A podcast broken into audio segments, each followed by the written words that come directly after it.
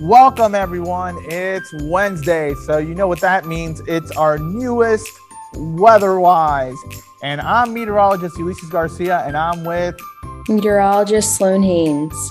So yeah, so today we're actually going to be talking about Tangier Island, and the reason we're going to talk about Tangier uh, Tangier Island is because it's actually sinking. Yes, it is mm-hmm. sinking into the Chesapeake Bay, and um, you know we've been um, hearing stories about it. I've been, you know, we've been reading it online. So we might as well just talk about it since it actually does affect um, Delmarva. So when it comes to Tangier Island, in case you're wondering, it's actually in Virginia and it's located um, just uh, like southwest of Crisfield.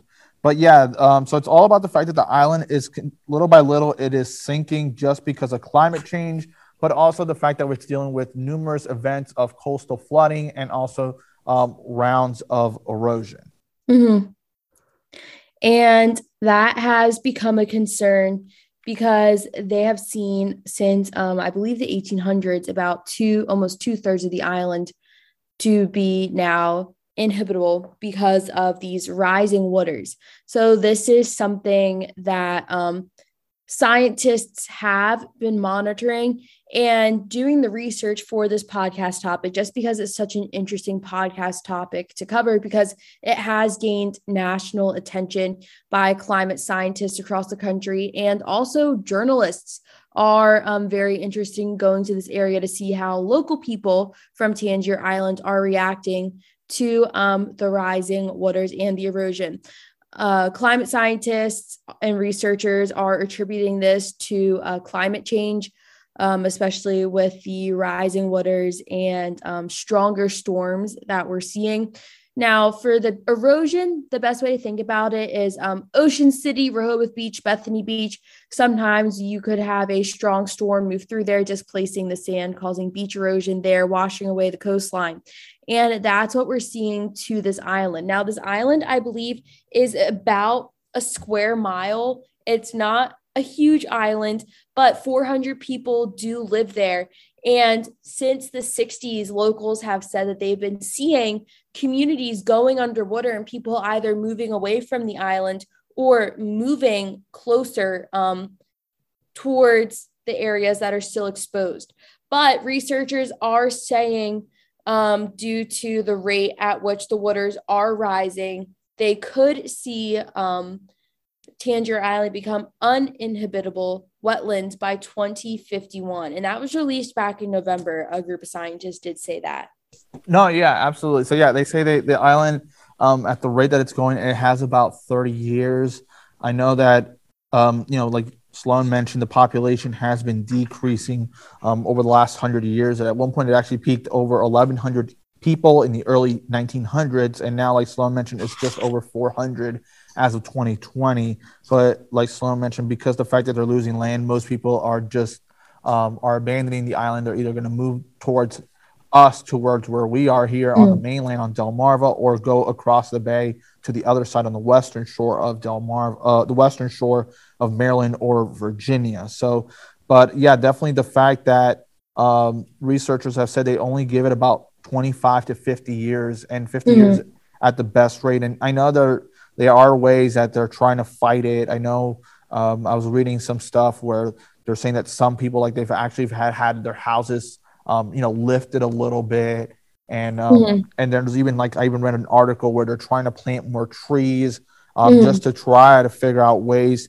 um, to combat the situation. But like Sloan mentioned, the fact that we've been dealing with stronger systems and the coastal flooding and just the beach erosion is just really eating away. And the fact that also with the sea level rise as well, it's just um, becoming more of a concern um, for the yeah. area. So, um, and like Sloan mentioned, like most of the island, about two thirds of it is gone. So it's really concerning, especially um, the fact that most of this area, as we speak, is just wetlands. It's swamps, but the fact that now it's getting taken over by the sea, it's also killing.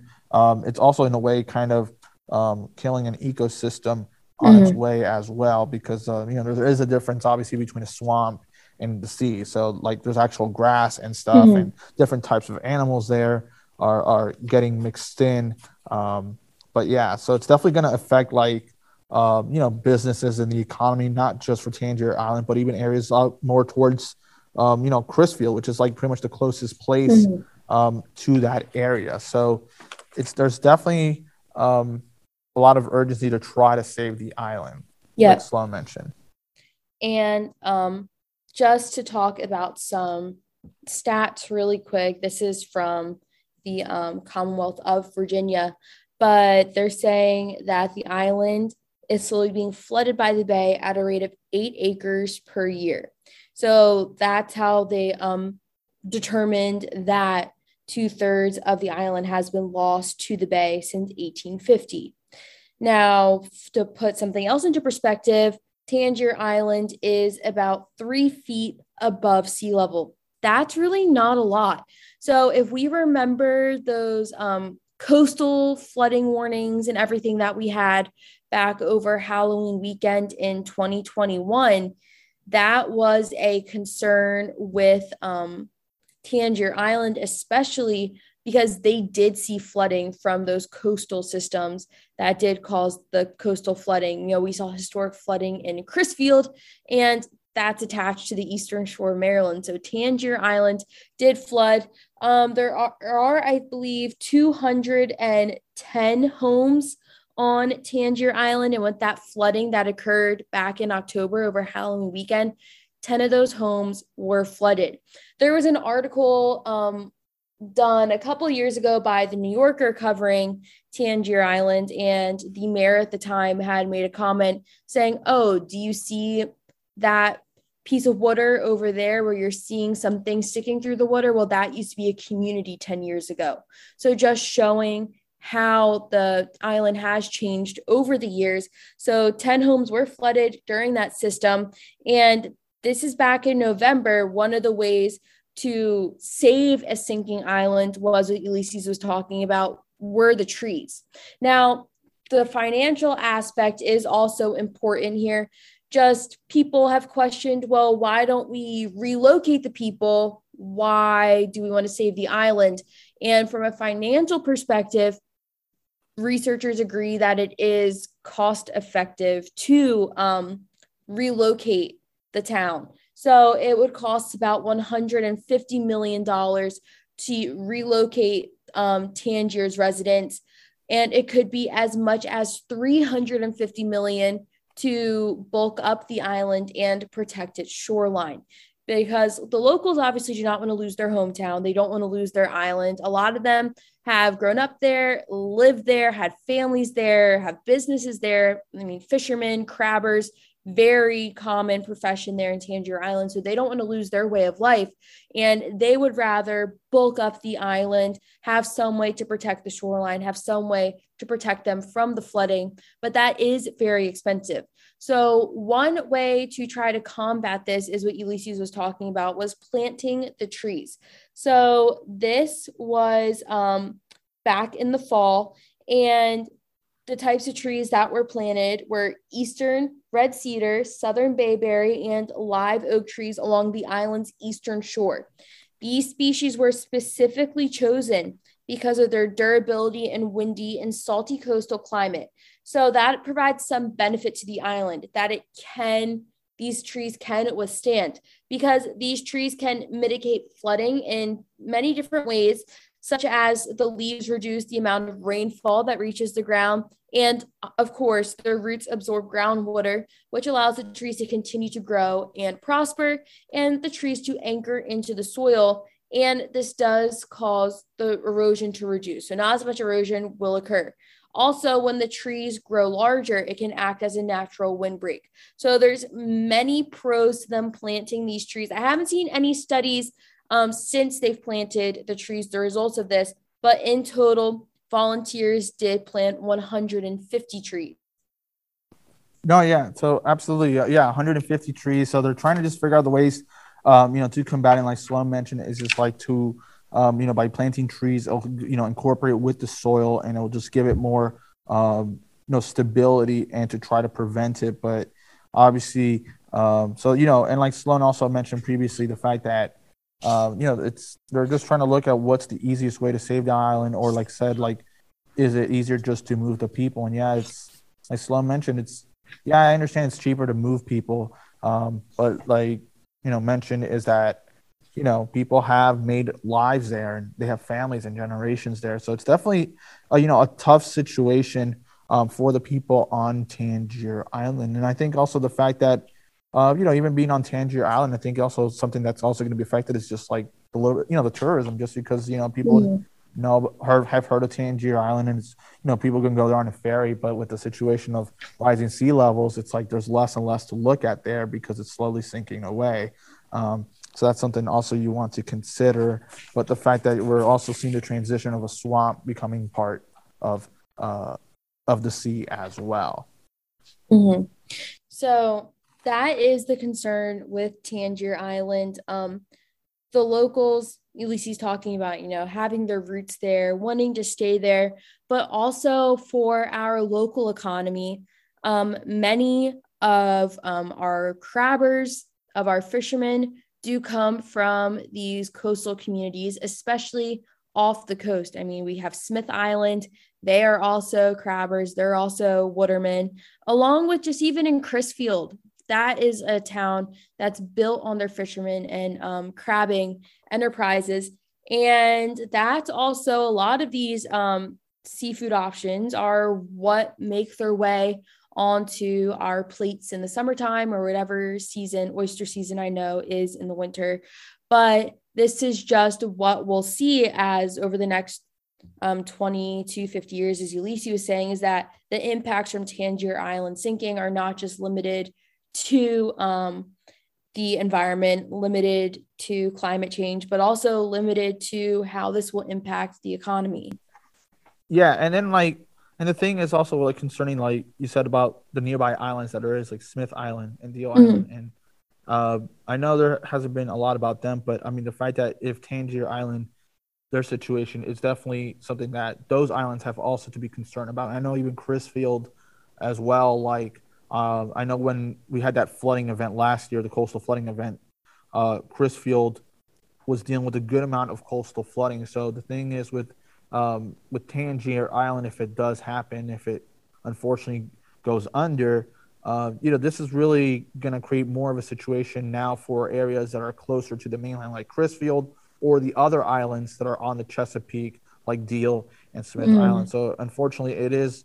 Um, it's not just a Tangier Island effect, it's like Sloan mm-hmm. mentioned, it's going to affect other parts of Delmarva as well, and it's definitely going to be raising concerns um, for their situation when it comes to dealing with um, sea level rise, mm-hmm. coastal flooding, and also um, uh, beach erosion as well. So. Mm-hmm. And not only will we lose Tangier Island, but Tangier Island's culture and um, their way of life and their traditions. A lot of the articles um, we have been reading to research this, the journalists, even though they're talking about something so very important and so very serious, they all comment on the way of life in Tangier Island and how they have a specific accent and everything just because they're not secluded, but they've been pretty much living there since the 1800s, um, carrying on some terms from their ancestors. That's also something to think about, um, not just losing the island, but the history and culture that goes with it. Now, of course, climate scientists um, do research to find ways how we can combat climate change and what we can do to help. Um, the big thing with climate scientists is that they are monitoring um, CO2 levels and determining how that impacts the atmosphere, greenhouse gases, things that could lead to more um, coastal systems that could lead to coastal flooding and just seeing how you know reducing these levels and changing what we do from our day-to-day routines to be a little bit more eco-conscious to help out um, or to combat rather climate change so there's a lot of resources online to see how uh, climate change impacts sea level rises and how it impacts um, coastal communities such as Tangier Island that you can research on your own. Ulysses and I just felt that this was a very um, at home topic for us to cover, especially as um, we head throughout the next couple of months of summer happening and rainfall being a concern for the island. I saw in one of the articles they went to the school in Tangier Island and they were talking about um, that there was water in the school from the flooding and the teacher said, "Oh yeah, this happens sometimes." And they'll still have school. So they are used to the flooding, but they obviously do not want the flooding. No, yeah, absolutely. I mean, I know like reading some of these articles like most of the people that live on the island they like the way they explain it is that um, they they have managed through the situation, but they're saying like you know I I remember you know once upon a time when that area there didn't have anything, and now mm-hmm. like when we get a coastal storm, it always floods up. So like mm-hmm. I mentioned, it's just it's becoming um, just kind of a an everyday you know part of their everyday routine, unfortunately. Um, but it wasn't there before. So they just have to adjust. And, and yeah, like Sloan mentioned, the reason we're bringing this up is just because uh, you know, we just want to make sure that, you know, uh, here on Delmarva, you know, that, that it is happening um, closer than you think. It's not just something that's happening, say, like mm. out in like Louisiana, uh, where the hurricanes have been hitting them uh, consistently, and I know mm. they're losing their swamps as well, or mm. or you know other parts of the country like in Florida where they have the king tides, um, especially during like the month of October where they have like the abnormally high tides um, for them, or like in Fort Lauderdale and stuff. So it's a lot closer um, than you think, and that's why we're really bringing out this podcast out that um, that it's not just um, something that's happening out in the southeast, but it's also happening even here out in the mid Atlantic mm-hmm. as well. Well, I think we've covered everything about Tangier Island. We do have a few minutes left. So, should we talk about what we can expect over the next week? Oh yes, yes. So, um, so yeah, the next week, if you've been um, if you've been tracking the weather here, we were actually pretty w- warm on Tuesday, yesterday, before the cold front arrived. We made mm-hmm. our way into the 80s. Then we saw some rain and even a thunderstorm. And then temperatures are going to be cool. And I mentioned on Monday that even though we are going to see our temperatures begin to warm up somewhat as we make our way uh, towards the weekend and into early next week, uh, the Climate Prediction Center has put us in a uh, below average weather, not just for six to 10 days, but even extending out towards eight to 14 days. So that's even mm-hmm. including towards Mother's Day, we could be seeing a trend where temperatures are below average. Yep. And um, the best part about this week, though, is after yesterday, we're staying dry through the mm-hmm. weekend. We're going to see that sunshine. The winds that we're having today will calm down as we head into tomorrow and finish out the work week. So that is very exciting for us to have a beautiful weekend coming up, although some cooler temperatures in the forecast, as Ulysses was talking about. Our next chance for rain right now, based off of models, doesn't look to be until Monday evening. So we have a good stretch of dry weather in the forecast to get outside and do something. I know on Tuesday, took advantage of the warmer weather and spent some time outside. And although we are cooling down, Thursday, tomorrow looks to be the coolest day out of the next week. So maybe Thursday, stay inside. But after that, we do have some nice weather or comfortable temperatures rather as we head into the weekend. No, yeah, absolutely. I think also though, however, though, if you have uh, started gardening, just make sure you keep track of your crops because mm-hmm. we could see some temperatures over the next couple days that could drop into the 30s and could potentially even bring a bit of a light frost um, across the area. So we can't completely rule that out. The chance for that um, for the next couple of nights before temperatures start warming up into the weekend. But also, I think with the cooler weather, um, you know, if you're a fan of this type of weather, um, you know, just enjoy it because the fact that we're going to have low humidity, cooler temperatures is something that um, I know most people are going to be craving in just a few months. But I know, yep. like, as we make our way into May, we are going to start seeing that big shift from the type of nice weather we have right now with the cooler weather and the low humidity to eventually a summer like pattern with the humidity and eventually temperatures making their way towards 90 um, throughout the month of May. So, um, so in a yeah. way, you know, I know if, if, people are not a fan of it, I think in a way, um, you might want to take advantage of it before the weather yeah. changes um, in a big way. Also, as we're in the off season right now, take advantage of walking the boardwalks, the beach towns before it gets a little bit too crowded down there. But I think, Ulysses, we covered everything that we wanted to talk about, Tangier Island, and what we can expect. No, yeah, absolutely. Uh, so, yeah, so yeah, so the t- biggest takeaway here is that you know Tangier Island, unfortunately, it's it's sinking, and we just wanted to talk to you guys about it, how it hits close to home, and you know we're also just to briefly tell you about the forecast for the next seven days, but really just all about Tangier Island on this podcast. So um, once again, thank you for joining us here on Weatherwise, where we give you weather wisdom. I'm meteorologist Ulysses Garcia, and I'm with meteorologist Sloan Haynes. Until next time, everyone, take care and have a great end to the week and weekend.